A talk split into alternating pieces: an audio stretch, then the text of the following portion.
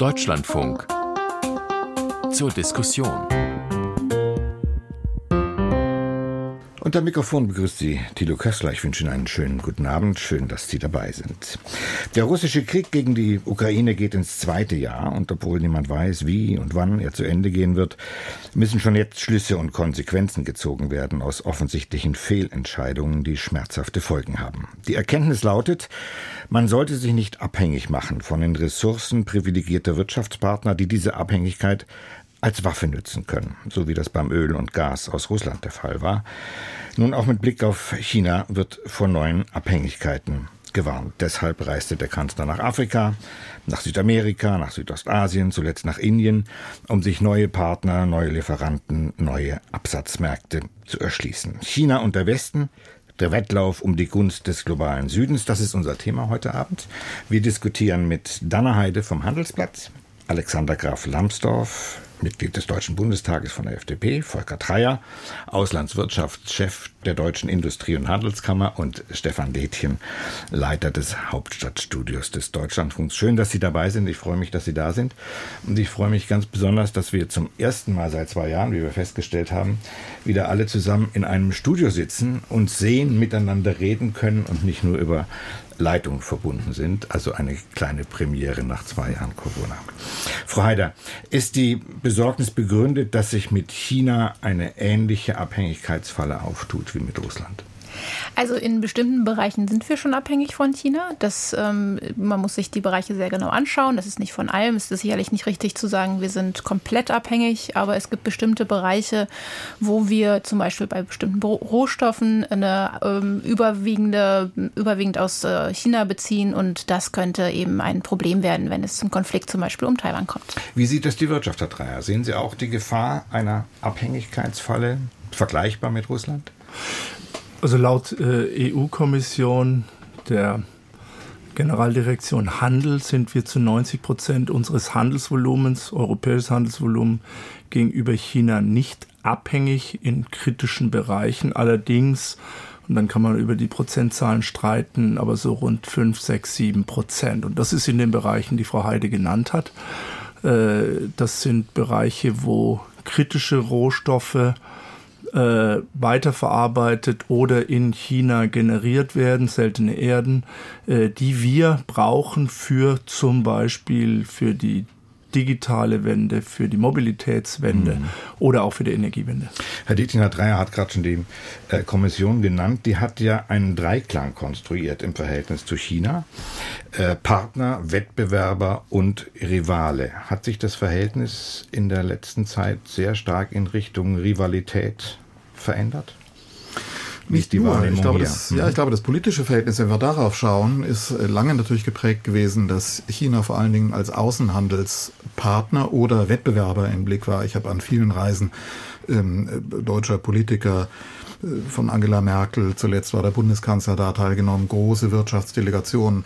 Politik war ein Türöffner in China für gute Geschäfte. Das hat sich verändert. Partnerschaft, das konnte man in den letzten Jahren sehr deutlich erleben, hat sich besonders auf dem Gebiet der Klimapolitik ergeben. Da hat man China als Partner, als wichtigen Akteur mhm ähm, wahrgenommen. Zum Beispiel gerade in den Trump-Jahren haben wir das ja regelrecht erlebt, wie China da ein, äh, man mehr Hoffnungen in Partnerschaft mit China gesetzt hat als äh, auf die USA unter Trump. Und jetzt äh, glaube ich, erleben wir, dass China als geopolitischer Akteur wahrgenommen wird und äh, unter diesem Aspekt als äh, Akteur mit Blick auf den Krieg in der mhm. Ukraine und mit Blick auf das globale Ringen um die Gunst des globalen Südens wahrgenommen wird. Vielleicht sollten wir da gleich bleiben, ähm, Graf Lambsdorff, ähm, diese geopolitische Rolle. Nun hat sich China in diesen Tagen ins Gespräch gebracht als Vermittler in diesem Konflikt zwischen Ukraine und Russland und Ukraine. Ähm, ist diesem Angebot ein neutraler, ein ehrlicher Vermittler sein, zu sein, zu trauen? Nein. Ähm, das, was China vorgelegt hat, äh, dieser berühmte Zwölf-Punkte-Plan, kann, wenn denn China wirklich eine Vermittlerrolle anstreben würde, bestenfalls ein Anfang sein. Da stehen ein paar Punkte drin, die die internationale Gemeinschaft ohnehin für richtig hält, also zum Beispiel Nahrungsmittelsicherheit für den globalen Süden, Schutz der Atomkraftwerke, ein wichtiger politischer Punkt, eine Absage an jede nukleare Eskalation des Konflikts. Das sind wichtige Punkte, das ist ganz klar. Aber wenn man mal anschaut, was äh, China sagt zum Thema der territorialen Integrität, zur Frage des Wunsches nach Frieden, ohne den Krieg zu benennen überhaupt, dann stellt man relativ schnell fest, dass gepaart mit den antiwestlichen Tönen, die sich in dem Plan eben auch drin finden, äh, das wie gesagt bestenfalls ein Anfang sein kann, aber sicher noch nicht ein Dokument, äh, auf dessen Grundlage man vertrauensvoll miteinander reden kann, zumal zeitgleich die amerikanischen Dienste ja davor gewarnt haben, dass China dabei ist, Militärtechnologie, insbesondere Drohnen, äh, an Russland zu liefern. Wofür es aber noch keine Belege gibt. Es gibt keine Belege, nur wenn wir ein Jahr zurückdenken, wir müssen konstatieren, die amerikanischen Dienste lagen in ihrer Prognose des russischen Verhaltens erheblich besser als alle europäischen Nachrichtendienste zusammen. Also und Sie haben es immer transparent gemacht. Und Sie haben es immer transparent gemacht, was ungewöhnlich ist. Ich meine, Nachrichtendienste leben ja eigentlich oft davon, dass sie Dinge geheim halten und nur ihre eigenen Regierungen informieren und vielleicht noch ein paar Partnerdienste. Aber man konnte ja in der New York Times quasi live die Berichterstattung der CIA nachlesen und die hat sich als sehr präzise erwiesen. Insofern glaube ich, wenn wir jetzt auf China schauen, auf diesen Plan, auf diese Initiative auf der einen Seite, die sicher unzureichend ist, und auf der anderen Seite äh, auf das, was aus äh, Washington da an Nachrichten kommt, dann ist für Vertrauen, und das war ja die Frage, für Vertrauen jedenfalls im Moment noch kein Raum, was nicht heißen soll, dass das auf immer so bleiben muss. Aber dass wir jetzt im Moment auf dieser Grundlage schon vertrauensvoll reden könnten, mhm. Das sehe ich nicht. Herr Lambsdorff hat es angesprochen, Frau Heide, dass äh, ja, China noch nicht mal einen Rückzug fordert. Es spricht von einem Ukraine-Konflikt, spricht nicht von einem Krieg. Was will dann China mit diesem Plan? Was ist die Intention? Na, sie wollen sich als Friedensstifter zeigen und darstellen. Und das ist die Intention auch dieses Friedensplanes. Sie wollen zeigen, wir sind ein verantwortlicher Player in, diesem, in dieser Weltgemeinschaft. Und ähm, das ist natürlich auch, also auch um, das, um auf das Thema zu kommen der heutigen Sendung, ähm, das ist natürlich natürlich auch, um dem globalen Süden eine Alternative zu bieten. Es gibt viele Länder, die, äh, die sagen, jetzt ist mal gut mit dem Krieg, äh, wir wollen, dass da jetzt Frieden ist und das ist das Angebot von. Damit wir wieder äh, Lebensmittel bekommen? Damit, unter anderem, ja. die, die sagen, ne, dass sozusagen das wäre, aber es ist natürlich der Angriffskrieg, der, der hm. die Lebensmittelpreise teurer macht und nicht die Sanktionen. Hm. Aber ähm, genau, das ist das Thema und äh, China bietet da jetzt äh, eine vermeintliche Alternative, ohne aber, wir haben es jetzt mehrfach auch schon gesagt, ohne aber überhaupt zu sagen, dass es ein Angriffskrieg ist, ohne überhaupt zu sagen, die Truppen sollen abgezogen werden. Ähm, das heißt, dieses Papier ist, vertritt im Grunde die russische Position. Das, dem, äh, ja. Stefan, dem würde ich widersprechen. Äh, da kann man bestimmte Elemente hineinlesen, äh, wo man aus westlicher oder ukrainischer Position sagen muss, das ist alles andere als neutral. Es gab natürlich auch im Umfeld der Veröffentlichung dieses Papiers mit den Schuldzuweisungen ja. an die Vereinigten Staaten Signale, die in diese Richtung gedeutet haben. Aber ich glaube, dieses Papier ähm, ist für mich von einer letztlich überraschenden äh, Offenheit. Und wir haben eben über die Warnungen des, Amerika des, des äh, CIA vor möglichen Waffenlieferungen Chinas an Russland gesprochen. Das kam ja unmittelbar nach der Sicherheitskonferenz in München, wo der oberste chinesische Außenpolitiker Wang Yi ähm, diese, die ersten Eckpunkte, dieser, die ersten Elemente dieses, äh, dieses Positionspapiers vorgestellt hat. Und für mich, bei allem, was äh, Graf Lambsdorff gerade gesagt hat, warum man die Warnungen der äh, amerikanischen und britischen Geheimdienste nach den Erfahrungen vor dem Krieg sehr ernst nehmen muss, war aber gerade dieser Zeitpunkt für mich doch auch ein klares Indiz dafür, wie ernst dieser chinesische Vorstoß genommen wird. Man muss ihn ja auch sehen im Zusammenhang mit der Ankündigung des brasilianischen Präsidenten Lula da Silva beim Besuch des Bundeskanzlers, als der auf die Bühne trat und sagte, ich werde, das soll jetzt am 28. März sein, nach China fahren und werde China auf die Bühne drängen, die müssen Verantwortung übernehmen. Und nach meiner Wahrnehmung gab es ja auch in Deutschland durchaus, wenn man mit vielen Akteuren gesprochen hat, ein, eine Erwartung, dass China Verantwortung übernehmen muss in diesem Konflikt als die Macht, die Einfluss auf Russland hat. Ich gehe mal fest davon aus, dass das Thema beim Gespräch des Bundeskanzlers war. Der Bundespräsident hat mit Xi Jinping Ende letzten Jahres telefoniert und ich würde mal davon ausgehen, bei all diesen Gesprächen wurde die Erwartung ausgedrückt, China muss Verantwortung genau, übernehmen. Genau, aber die, die, Frage ist, welche Verantwortung? Und das ist ein ganz großer Unterschied. Ob China ein Vermittler sein soll oder ob China Putin endlich genau das, seine Macht und sein, sein, seine Handhabe auch in gewisser Weise, die ist sehr, sehr begrenzt, äh, aber gegen Putin, gegenüber Putin ähm, äh, wirklich wahrnimmt und sagt, zieh deine Truppen zurück. Könnte und das ist der Unterschied. Sie, sind keine ja. sie können auch kein neutraler Vermittler sein. Wie kann man neutraler Vermittler sein, wenn man, wenn man so eng an der Seite Russlands steht? Sie haben sich kurz vor dem Krieg eine Freundschaft ohne Grenzen geschworen. Äh, Wang Yi fährt in der Woche zum, zu dem, von dem Kriegsjahrestag äh, äh, nach Moskau. Putin empfängt ihn freudestrahlend mit offenen Armen. Das, ich, ich könnte noch wirklich zehn weitere Sachen aufführen, dass, die zeigen, dass äh, China fest an der Seite Russlands steht. Wie können, wie, es kann kein neutraler Vermittler sein. Könnte es auch ein strategisches Interesse geben, Chinas, sich als gewissermaßen Friedensvermittler der Welt zu präsentieren, um dem Westen damit zu sagen, so, ihr habt nichts anderes zu bieten als Waffen. Also das eine muss ich gleich mal sagen, was Stefan Dietchen gerade gesagt hat. Wenn China das Land mit den meisten Menschen auf der ganzen Welt mit ständigem Sitz im Sicherheitsrat einen Zwölf-Punkte-Plan auf den Tisch legt, ist der sowieso ernst zu nehmen. Also das ist vollkommen klar. Die Frage war ja, können wir diesem Text vertrauen, können wir den Chinesen vertrauen und was stellt der Text dar? Und ich glaube, Frau Heider hat recht, wenn sie sagt, die Chinesen wollen sich in eine Rolle hineinbewegen.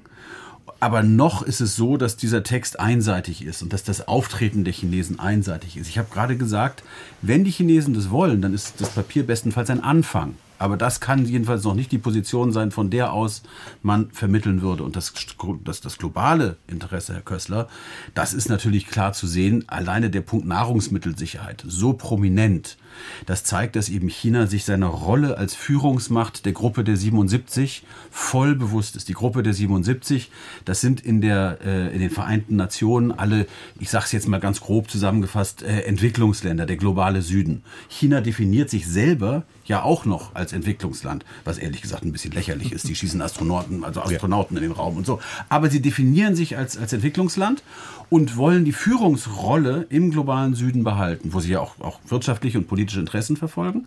Und deswegen ist das Thema Nahrungsmittelsicherheit so wichtig und deswegen ist das Papier, ich sage es nochmal, es ist ernst zu nehmen, es könnte ein Anfang sein, Vertrauen kann man ihm jedenfalls im Moment definitiv noch nicht. Vielleicht muss man aber auch noch mal hinzufügen, es ist, ne, wenn man drauf schaut, das Papier ist kein Friedensplan. Es ist als mhm. Positionspapier bezeichnet. Mhm. Und wir warten ja auch seitdem drauf, welche Rolle will China eigentlich spielen. Ja. Und man kann das nachlesen in den Protokollen der Pressekonferenzen des chinesischen Außenministeriums. Die werden jeden Tag schön übersetzt äh, im Internet veröffentlicht da bohren die Kollegen Dana Heide, kennt das aus Peking, immer wieder nach, was will China denn jetzt machen, was passiert denn jetzt? Und die eiern rum. Man kriegt nicht raus, was sie wirklich machen wollen und ob sie, also da würde ich jedenfalls gern noch mal drauf warten, ob die Chinesen jetzt wirklich diejenigen sind, die sagen, à table, an den Tisch, jetzt verhandeln wir und wir sitzen am Präsidium des, und auch, des Tisches. Und auch das hat was mit diesem G77 zu tun, weil das Thema territoriale Integrität ist für viele Entwicklungsländer, die halt nicht perfekte Demokratien sind, mhm. ganz wichtig. Ja, also Souveränität, territoriale Integrität, Nicht-Einmischung in die innere Angelegenheiten und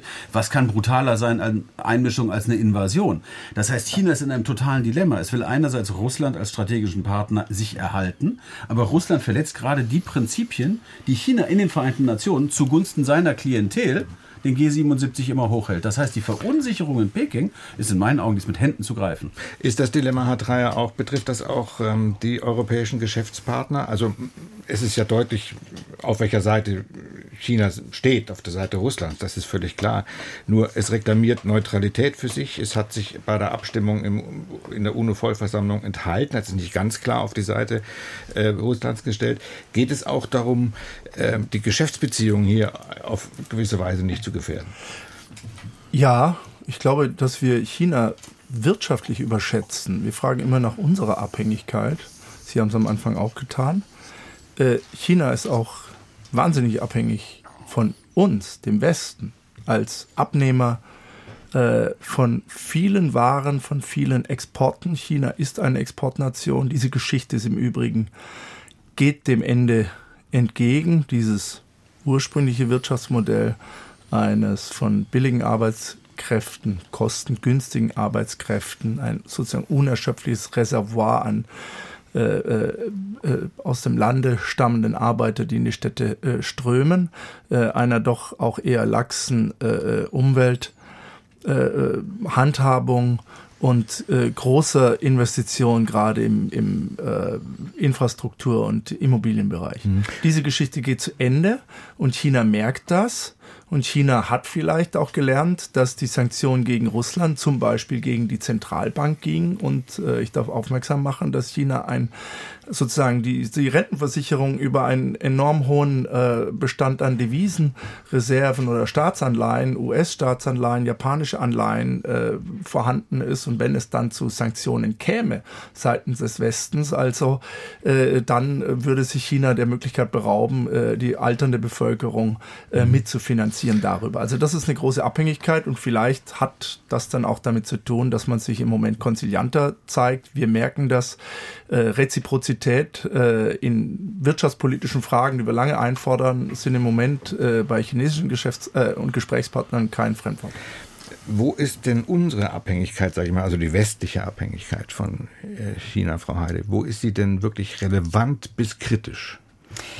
Das ist auch immer eine Frage, wie man das definiert. Ne? Also in, in, welchem und in welchen Szenarien denkt man da? Also denkt man da, also die, die Bundesregierung zum Beispiel will auch, äh, dass Abhängigkeiten reduziert werden, um eine, eine, eine glaubhafte Drohkulisse zu haben, zum Beispiel im Falle eines äh, einer Überlegung, äh, nach, in Taiwan einzufallen. Und die hat sie nicht oder die hat sie weniger, wenn ähm, die Wirtschaft ähm, oder auch einzelne Unternehmen dann große Einbußen erleiden müssen im Fall dieser Wirtschaftssanktionen. Und das weiß auch China.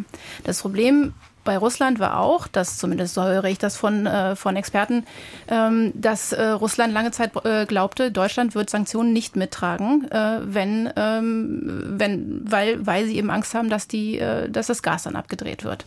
Und das hat sie auch dazu bewogen, es war einer der Gründe, dass sie zu, bewogt, bewogen haben, äh, den Angriff zu starten. Und das ist eben auch ein Problem, was man auch mit China haben könnte. Dass China auch glaubt, naja gut, aber Deutschland, Europa wird das bestimmt nicht machen, weil dann kriegen die Probleme, äh, die Unternehmen hier Probleme. Und da, das gilt es eben auch zu verhindern. Deshalb äh, beobachtet China sehr genau, wie die Reaktionen des Westens sind mit Blick auf Russland, völlig klar. Ähm, Im Kontext dieses Versuches, Abhängigkeiten abzubauen, mhm. Graf Lambsdorff, ist häufig das Stichwort von Decoupling gefallen, also Entkoppelung äh, der deutschen Wirtschaft von äh, der chinesischen Wirtschaft. Kann es tatsächlich um angesichts der Vernetzung äh, der Beziehungen, kann es überhaupt dieses Decoupling geben oder geht es einfach nur darum, schrittweise und genauer darauf zu achten? Äh, wie die Beziehungen sich gestalten. Also wir sehen im Grunde zwei parallele Decoupling-Prozesse direkt vor unseren Augen. Das eine ist die sogenannte Zwei-Kreislauf-Wirtschaft äh, Chinas selber, wo man einen Wirtschaftskreislauf macht, mit dem nur der chinesische Binnenmarkt bespielt wird und ein zweiter Kreislauf interagiert mit dem Ausland. Das ist eine Vorbereitung auf eine Situation, in der der Binnenmarkt eben viel prominenter wird als die Exportorientierung. Gleichzeitig, zweiter Punkt des Decoupling, sind die Amerikaner dabei, einzelnen Branchen Exporte nach äh, China zu verbieten, insbesondere Hightech, Computerchips, Hochleistungstechnik. Und das führt dazu, und das ist meine relativ äh, ja aus langer Kenntnis der USA äh, äh, äh, ja, Vorhersage, die USA werden nicht tatenlos zusehen, wie europäische Unternehmen auf den Gebieten, wo die USA aus politischen Gründen ihren eigenen Unternehmen gute Geschäfte in China untersagen, wie dann europäische Unternehmen in fröhlich springen. in die Bresche springen und da Geschäfte machen. So, ja. und jetzt ist die Frage, wie managen wir diese Abhängigkeiten? Wir sind natürlich vom amerikanischen Kapitalmarkt auch abhängig, also von der New Yorker Börse und so weiter. Also mit anderen Worten, ich sehe da einen Konflikt auf uns zukommen, der im Grunde an die Zeit des Kalten Kriegs des 20. Jahrhunderts wieder ein bisschen erinnert, die sogenannte kommerzielle Koordinierung. Es wird eine Liste geben von Produkten, die wir nicht nach China exportieren dürfen als Westen. Denn, und das ist ein Punkt, den haben Sie eben schon angesprochen, Herr Köstler, die Europäische Kommission hat ja Partner, Wettbewerber und Rivale gemacht. Aber, und das ist der entscheidende Punkt, beim Rivalen steht das Wort systemisch davor. China ist ein systemischer Rivale. China ist eine kommunistische Digitaldiktatur und ist, steht in, mit ihrem Gesellschaftsmodell, mit dieser auch Fokussierung auf Xi Jinping, man muss sich ja die Bilder vom Parteitag nur noch mal vor Augen führen, die Demütigung von Hu Jintao und also diese ganze Inszenierung, für einen völlig anderen Gesellschaftsentwurf, für ein völlig anderes Menschenbild als die Demokratien des Westens. Das heißt, das ist tatsächlich, wie Joe Biden sagt, ein Systemkonflikt es zwischen ist ein Systemkonflikt. Genau, und das sagt und nicht Demokratie. nur Joe Biden. Sie haben völlig, ja, Herr Köstler, das sagt nicht nur Joe Biden, das hat die Europäische Kommission gesagt, das steht auch in den Entwürfen, die wir dank Frau Heide bereits nachlesen konnten, äh, der China-Strategie der Bundesregierung steht das Wort vom systemischen Rivalen genauso drin. Und äh, das ist auch richtig, das ist korrekt. Also die Demokratien des Westens unterscheiden sich vom politischen System Chinas so massiv, dass diese Rivalität ich vermute, jedenfalls für die nächsten Jahre und Jahrzehnte prägend werden wird. Äh, ist das, Herr Dreier, schon bei der Wirtschaft richtig angekommen? Man hat also, man hat das Gefühl, nein. Also äh, BASF geht mit 10 Milliarden in ein neues äh, Verbundwerk, streicht zu Hause Tausende von Stellen. VW setzt fröhlich seine Produktion fort äh, in der Uiguren-Region. Ähm, hat man das schon realisiert, was hier angesagt ist? Längst hat man das realisiert. Aber äh, also die Dual Circulation, also diese, diese erste Variante des Decoupling, die Graf Lambsdorff äh, beschrieben hat, klappt ja nicht so bei den Chinesen. Äh, dass die, der Konsum ist überhaupt nicht angesprungen. Also im Verhältnis zu dieser Vo Größe der Volkswirtschaft mit 1,4 Milliarden Menschen äh, ist die, der Konsum immer noch sehr, sehr schwach. Und viele unserer Unternehmen äh, agieren mit dem chinesischen Markt aus verschiedenen Gründen, aber in relativer systemischer Unabhängigkeit. Das heißt, wenn die Geschäfte platzen würden, äh, sind die Gesamtgeschäfte dieser Unternehmen nicht unter dem Schnitt so betroffen, dass diese Unternehmen es nicht schaffen würden. Also dieses ah, Investment von, von BASF, äh, die beiden Investments oder das D-Investment, äh, das angekündigte in Ludwigshafen, hat nun mal nichts mit China zu tun, sondern hat äh, mit der Energieversorgungs- und Energiepreisperspektive hierzulande zu tun und ist, glaube ich, ein separates Thema. Da gibt es Unternehmen, die, die verlagern ihre Forschungsbereiche ja, nach wir, China zurzeit. Wir da haben, werden große Forschungsabteilungen ja, nach China verlagert. Über Automobilindustrie müssen wir gar nicht groß sprechen. Ich glaube, äh, nach meiner Beobachtung, dass da äh, wirklich bei der Wirtschaft natürlich noch, das ist ja selbstverständlich, einfach gesehen wird, das ist ein, ein Geschäftsfeld, auf das kann man global gar nicht verzichten. Aber die Abhängigkeiten sind enorm und dann müssen wir, glaube ich, auch andere Bereiche anschauen ähm, die sind da vielleicht noch blauäugiger bis jetzt, als, als es die Wirtschaft ist. Das ist zum Beispiel der Wissenschaftsbereich. Wir haben ja im letzten Jahr eine große Recherche gemacht mit, äh, mit anderen Medienpartnern zu Verflechtungen, zu Zusammenarbeiten deutscher Universitäten und Wissenschaftsinstitutionen. Das war ziemlich atemberaubend, was man da gesehen hat. Deutsche Universitäten, die mit chinesischen Forschungseinrichtungen kooperieren und Forschung im Hochtechnologiebereich machen. Chinesische Partner, die unmittelbar dem chinesischen Verteidigungsministerium unterstellt sind. Also da ist, glaube ich, noch sehr viel Umdenken ja. erforderlich. Ich würde, also ich spreche viel mit den Unternehmen. Wir haben äh, 2400 deutsche Mitgliedsunternehmen an deutschen Handelskammern in China. Äh, wir machen Umfragen äh, und haben das in letzter Zeit sehr häufig gemacht. Viele Unternehmen sagen, wir bauen gerade Standbeine in Asien-Pazifik aus, was eine kostspielige Angelegenheit ist, um sich abzusichern in puncto Zulieferung äh, aus der Erfahrung der Corona-Krise. Wir haben äh, politische Risiken, äh, die von 30 Prozent der Unternehmen vor Ort genannt werden, die sie in ihr eigenes Geschäftsmodell integrieren müssen, verschiedene Szenarien entwickeln. Äh, wir haben aber auch die Größe dieses Marktes und wir haben auch äh, wichtige Wettbewerber auf globalen Märkten, die chinesische sind. Und willst du den äh, Löwen besiegen, musst du auch in der Höhle des Löwen sein und, und musst da agieren. Also äh, insofern ist die Welt da vielfältig. Ich wehre mich nur dagegen, dass wir sozusagen als Wirtschaft blauäugig in Abhängigkeiten fahren und, und die Dinge ich, um uns herum nicht sehen. Ich würde da gerne auch noch, genau, ja. also ich, ähm, ich habe das auch beobachtet. Ich rede ja auch mit, viel mit diesen Mitgliedsunternehmen zum Beispiel, aber auch mit anderen Unternehmen. Und ähm, ich glaube, da muss man auch differenzieren. Also es gibt viele Unternehmen, die das erkannt haben, die insbesondere auch bei dem, nach dem, äh, nach diesem großen Taiwan-Krawall, äh, äh, den die Chinesen äh, ver veranstaltet haben, nach dem Pelosi-Besuch im August, die auch da aufgewacht sind und gesagt haben, so, wir müssen jetzt mal, ähm, und wahrscheinlich auch schon vorher müssen jetzt mal gucken, dass wir uns ein bisschen divers, diverser aufstellen. Ähm, und im Übrigen ähm, hat das auch viel mit China selbst zu tun. Denn China selbst hat in den letzten drei Jahren während der Corona-Pandemie massiv Vertrauen verspielt bei den Unternehmen, weil sie eine äh, völlig äh, grotesk, gro ja, grotesk, also äh, völlig überzogene on-off geschlossen zu. Die ist, drei Jahre lang konnten die, ähm, die CEOs von den Headquarters nicht mehr nach äh, China reisen und ihre äh, Dependancen da besuchen. Also das hat sehr viel Vertrauen zerstört, warum viele auch sagen, äh, wir gucken da jetzt deutlich anders drauf, weil das wird nicht anders werden unter Xi Jinping. Das wird so bleiben, dieses, äh, dieses äh, massiv von der Politik beeinflusste Wirtschafts. Äh, Sie haben den Deutschlandfunk. Wir diskutieren China und der Westen, der Wettlauf um die Gunst des globalen Südens. Und hier im Studio sind Dana Heide vom Handelsblatt, gerade gehört, Alexander Graf Lambsdorff, Mitglied des Deutschen Bundestages FDP, Volker Dreyer von der Deutschen Industrie- und Handelskammer und Stefan Detchen vom Deutschlandfunk. Herr Lambsdorff, ich möchte ein bisschen switchen und von China weg und wirklich auf den globalen Süden, beziehungsweise zuerst auf Indien kommen. Ähm, bei dem Bemühen, sich unabhängiger zu machen, ist Indien in die Rolle des Hoffnungsträgers gerutscht. Man hat das gesehen äh, beim Besuch des Kanzlers am vergangenen Wochenende. Die fünftgrößte Volkswirtschaft der Welt will 2028 drittgrößte Volkswirtschaft sein. Ist diese Favoritenrolle gerechtfertigt?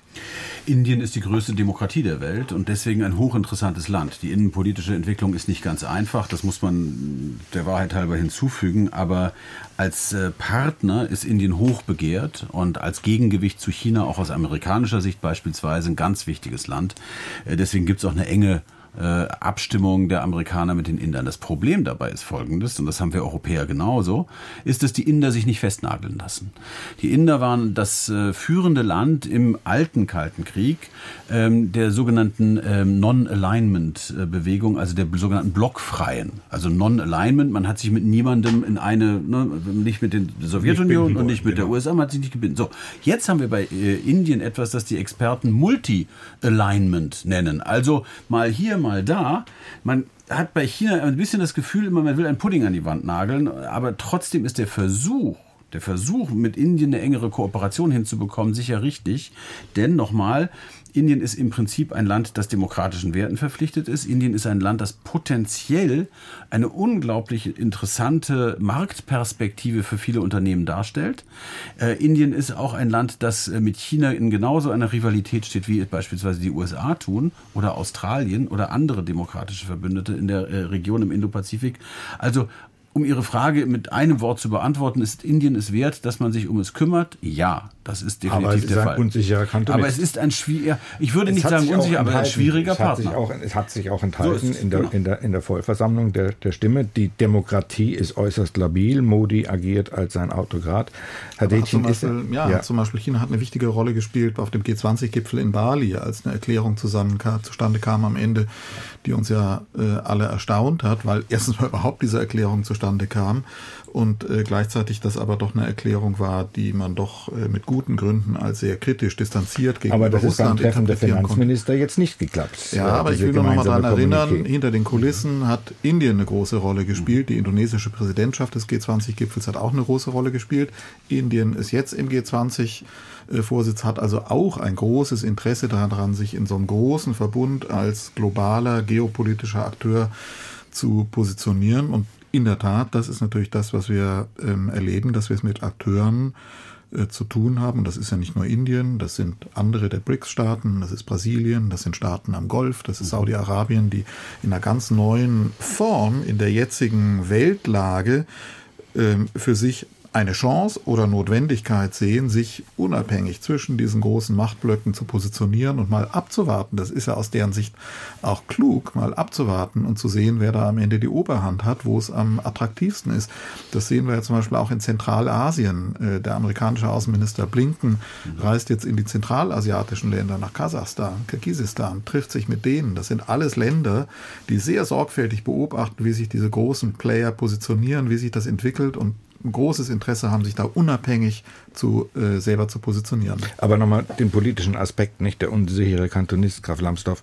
Würden Sie sich von Indien erwarten, erhoffen oder würden Sie es gar fordern, dass Indien sich als jetzt äh, Gastgeber des nächsten G20-Gipfels am Wochenende klarer positioniert? Also ich würde es hoffen, aber erwarten tue ich es realistischerweise nicht, denn wir haben ein Problem bei äh, Indien und da haben die Inder völlig recht. Sie sagen, der Westen liefert uns nicht die Waffen, die wir zu unserer Selbstverteidigung brauchen. Von wem sollen wir sie kriegen, wenn nicht von Russland? Das heißt, Indien ist militärisch abhängig von Russland, also was die, was die Ersatzteile angeht, was die Munition angeht, äh, und will es sich daher mit Moskau nicht verscherzen. Das kann man ja auch verstehen. Wir haben in Deutschland eine so restriktive Rüstungsexportkontrollpolitik, dass wir noch nicht mal der äh, indischen Bundespolizei äh, ihre normale Munition liefern wollten.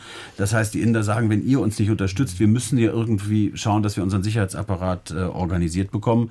Äh, Moskau steht bereit und dementsprechend hoffen darf man, aber erwarten sollte man es nicht. Und Indien übrigens, um das, das ist ja auch eindrucksvoll, ähm, kauft auch Energie in Russland ein, kauft Öl in Russland ein und verbindet das dann sofort mit dem Vorwurf, wenn ja. die Deutschen kommen und sagen, warum macht ihr das? Dann sagen die, naja, weil ihr am Golf die Gasmärkte, die LNG-Märkte leer gekauft habt und da mit eurer Kaufkraft die Preise in die Höhe ge getrieben habt. Also kaufen wir halt das Billige in Russland ein, müsst ihr verstehen.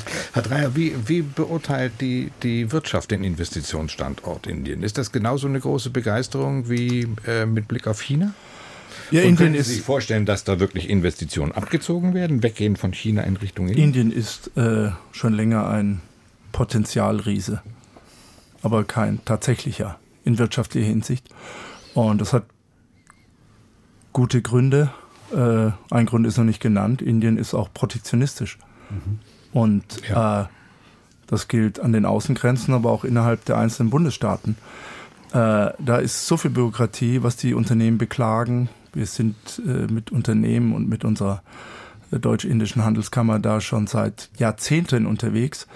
Äh, und wir hören von, von Indien, das ist mal mit Blickrichtung auf unser Agieren, und da stehen viele Inder und die indische Politik, dass wir, der Westen, der, der globale Norden, wenn man so will, Länder wie Indien und Indien und Indonesien oder Südafrika sind Anführer auch in der Welthandelsorganisation, nämlich die Regeln, multilaterale Regeln, faire Spielregeln auf die äh, äh, Stärke des Rechts zu setzen, sagen sie, das ist von euch vorgeschoben, ihr wollt nur eure Produkte und eure Märkte absichern, indem ihr uns gar nicht entwickeln lasst. Und wir möchten gerne weiterhin protektionistisch sein, um aufzubauen. Umso ja. Wichtiger wäre und ist mhm. dieses, die Initiative der Europäischen Union für ein Freihandelsabkommen. Aber die Verhandlungen werden schwierig. Ist denn das Investitionsklima im, im äh, indopazifischen Raum, ist das günstiger als in Indien?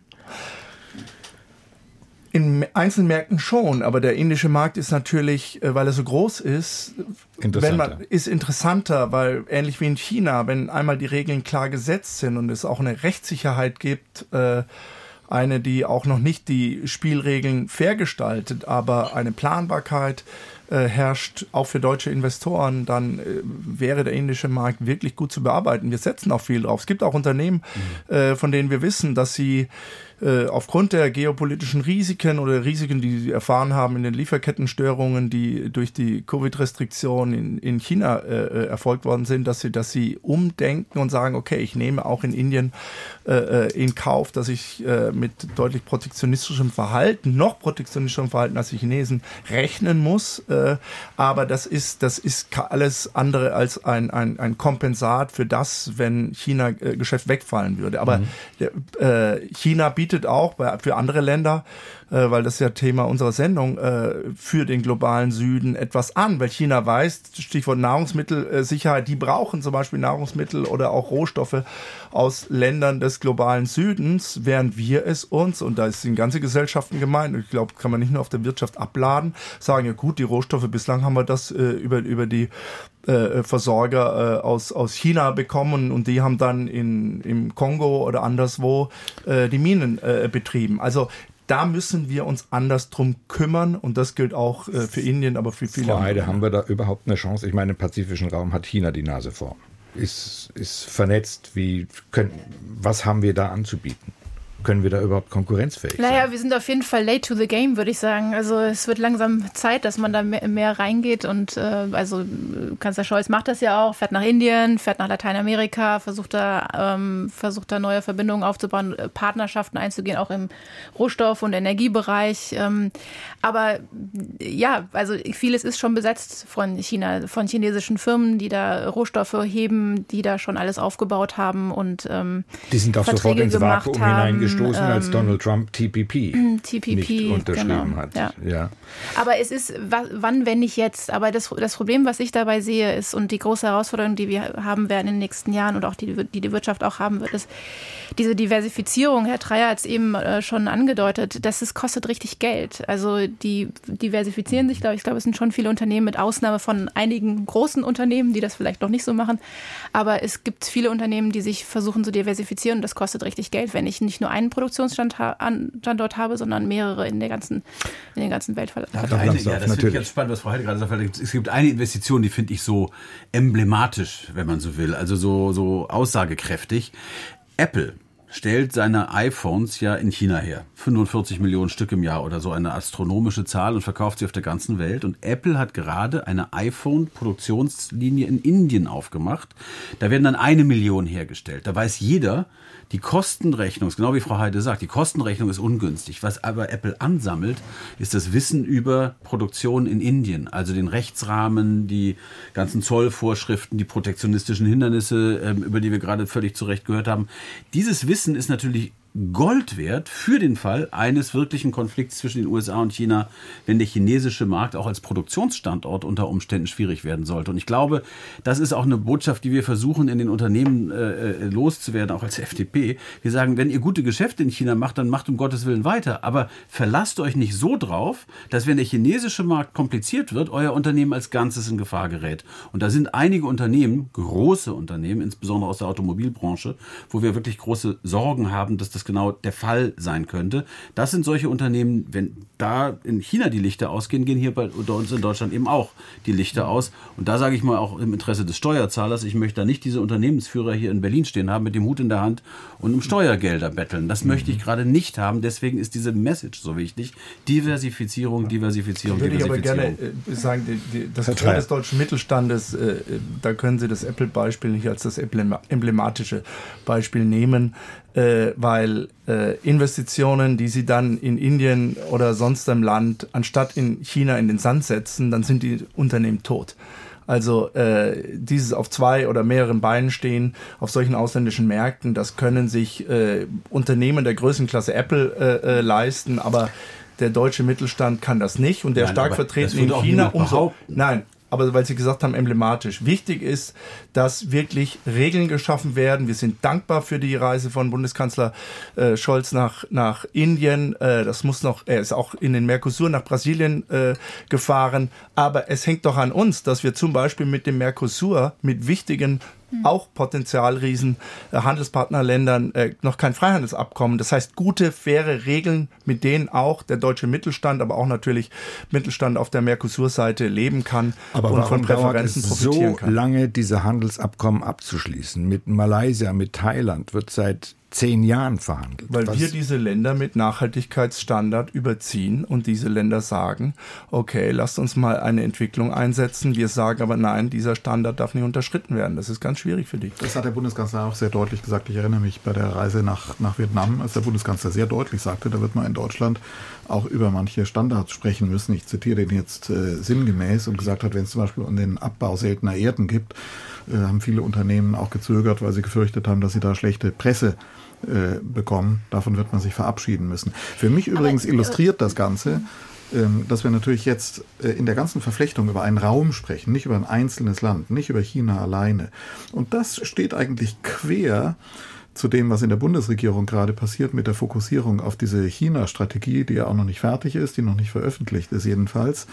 Ähm, wenn man das zusammenfasst, was wir hier gerade diskutieren, ist das eigentlich viel zu eng gedacht und man müsste wirklich über Raumstrategien das heißt, keine Strategie. Über eine, naja, wenn wir eine China-Strategie machen, dann müsste man, finde ich, eigentlich über eine erweiterte äh, Pazifik-Asien, Südostasien-Strategie sprechen und die Vielfalt von Ländern in den Blick nehmen. Ich nehme noch mal eins. Ähm, Südkorea zum Beispiel, auch mit, der, mit, dem, mit dem Problem Nordkorea. Das ist hier, ähm, da fehlt es an Kompetenzen. Ähm, haben wir gerade auch äh, Experten erklärt, wie da auch geklagt wird, dass das Land, das Südkorea als Partner viel zu wenig im Fokus deutscher Politik ist. Ich möchte den Zwischenruf von Graf Lambsdorff aufgreifen. Gibt es eine äh, wirklich stringente Diversifizierungsstrategie. Es gibt also jedenfalls, da muss ich Detjen Oder gibt widersprechen. Es, es gibt eine Indo-Pazifik-Strategie der Bundesregierung, äh, die den gesamten Raum umfasst. Und wir sehen auch die Manifestation zum Beispiel in den Reisen des Bundeskanzlers. Also wenn man sich mal anschaut, Frau Merkel ist ja praktisch nur nach Peking gepilgert, aber Herr Scholz hat seine erste Reise in den Raum nach Tokio gemacht. Das ist ein ganz wichtiges Signal gewesen an die Partner im indopazifischen Raum, dass das, was wir sagen und in den Koalitionsvertrag der Ampel reingeschrieben haben, wir wollen mit unseren Wertepartnern echt zusammenarbeiten, das hat sich da bemerkbar gemacht. Und die Luftwaffe war zum ersten Mal in der Geschichte der Bundeswehr beteiligt an einem Manöver in Australien. Da würde man jetzt auch nicht sofort drauf kommen. Naheliegend ist Australien im wahrsten Sinne des Wortes nicht. Trotzdem war die Luftwaffe Teil von großen Manövern dort, sodass wir hier ein, ein politisches, ein militärisches und zunehmend hoffentlich, da ist Herr Dreier für zuständig, seine Mitgliedsunternehmen zu motivieren, auch ein wirtschaftliches äh, Engagement sehen. Also es ist nicht eine totale Fixierung auf China, sondern es ist im Grunde politisch das, was wir von der Wirtschaft uns auch erhoffen, eine, eine Diversifizierung, eine Streuung und es ist, das ist natürlich dann etwas, was uns sagen wir mal, wichtig ist in der Ampel, es ist auch die gezielte äh, äh, Kooperation mit Wertepartnern. Auch die Forschungsministerin war gerade eine Woche in Australien, Frau Stark-Watzinger. Das ist auch nicht selbstverständlich, dass man solche Reisen unternimmt. Ich schaue mit, mit Sorge auf die Uhr. Wir haben jetzt noch drei Minuten. Ich möchte aber ein Thema, das Stefan Detjen schon angeschnitten hat, ähm, noch versuchen, ein kleines bisschen zu vertiefen. Ist es, Herr Dreier, ein Dilemma der EU, ähm, zu hohe Standards zu haben an Menschenrechte, an Ökologie, an Ökologie, an Klimakriterien, überfordert das auf der einen Seite die Länder, auf der anderen Seite auch die Unternehmen. Wir tun uns schwer, unsere Interessen zu definieren und äh, vergessen dabei auch häufig, dass die anderen mindestens Interessen haben. Also wenn wir mit afrikanischen äh, Partnerländern, die zu uns äh, reinkommen. Wir haben dort äh, im, im, globalen Süden auch ganz viele Handelskammern und, und äh, da kriegt man viele Besuche und wir hatten eine große Konferenz in Johannesburg. Äh, dann kommen wir häufig und sagen, okay, äh, wir wollen jetzt äh, klimaschutzfreundliche Energielieferungen, grüner Wasserstoff äh, da haben. Die Länder sagen, bringt uns Jobs. Wie können eure äh, Unternehmen da investieren? Und wenn wir dann sagen, okay, das mit dem Jobaufbau äh, brauchen, würden wir machen, aber unter der und der Bedingung, Stichwort Lieferketten-Sorgfaltspflichtengesetz, ganz hohe Standards äh, an, an, an Umwelt-, Nachhaltigkeits-, Menschenrechtsthemen, wo wir dann einen Entwicklungspfad vielleicht vorschlagen würden, haben wir aber heute schon bei uns die Standards und, und dann kommen wir plötzlich in, in, in so einen Zielkonflikt Wie rein. sehen Sie das Dilemma, ja, dem, dem, würde ich ein Stück weit äh, widersprechen. Also ich glaube nicht, dass wir jetzt unsere ganzen Umwelt- und äh, Nachhaltigkeits- und sozialen Standards über Bord werden dürfen, geben sollten. Im Gegenteil, ich glaube, äh, viele Länder, insbesondere in Afrika, merken gerade, dass es, äh, dass der Partner China zum Beispiel, der ja da sehr aktiv ist, eben äh, bei vielen dieser, also zum Beispiel keine Jobs bringt. Das sind dann Chinesen, die die Jobs bekommen und nicht die Einheimischen. Und ich glaube, da könnte man jetzt gut einstoßen als deutsches Unternehmen, als äh, deutsche Bundesregierung ähm, und, äh, und sagen, hier, das ist unser Angebot, wir schaffen Jobs, wir lassen zum Beispiel auch so ein großes Thema, gerade in afrikanischen Staaten, ähm, äh, dass wir Rohstoffe, also die nicht nur die Rohstoffe aus den Ländern holen, sondern auch ähm, da die Wertschöpfung ähm, lassen und da Wert, äh, Wert auch ähm, generieren und nicht nur ähm, diese Länder äh, quasi die, die Rohstoffvorkommen ausbeuten. Und da könnte eine Chance auch für deutsche Heide, Unternehmen wo, wo, ist, wo ist Deutsch, äh, Deutschland, Europa mit äh, Konnektivitätsstrategie der Europäischen Union, mit Global Gateway im Vergleich zu China? Kein ja. Widerspruch zu dem, ja. was sie einfordern, aber wir liefern noch nicht. Das ja. ist das Problem an dieser Stelle. Stefan Detjen, bauen wir, Sie sollen das Schlusswort haben, bauen Sie, bauen wir mit einer feministischen Außenpolitik, die heute vorgestellt werden, möglicherweise neue Hürden auf? Naja, das zeigt jedenfalls äh, das Spannungsverhältnis, in dem sich deutsche Politik bewegt. Wenn man das mal noch ein Stück zurück äh, dann reden wir ja über einen Wandel der deutschen Politik, die geprägt war durch Vorstellungen, wie sie durch so einen Begriff wie Wandel durch Verflechtung mit Blick auf Russland mal geprägt waren und äh, kommen jetzt in eine Phase, wo wir uns da völlig neu orientieren müssen. Und der hohe Anspruch, eine wertegeleitete oder jetzt in einer Konkretisierung feministischer Außenpolitik zu machen, stößt sich natürlich immer wieder und wird sich stoßen an den Wirklichkeiten, über die wir heute gesprochen haben. Das war zur Diskussion im Deutschlandfunk. Wir konnten viele Themen nicht mehr richtig ansprechen. Aber China und der Westen, der Wettlauf um die Gunst des globalen Südens war unser Thema. Mit dabei waren Dana Heide vom Handelsblatt, Alexander Graf Lambsdorff aus dem Deutschen Bundestag, Volker Dreier von der Deutschen Industrie und Handelskammer und Stefan Detjen vom Deutschlandfunk. Am Mikrofon war Thilo Kössler. Ich bedanke mich, dass Sie dabei waren und ich wünsche Ihnen und uns einen angenehmen Abend.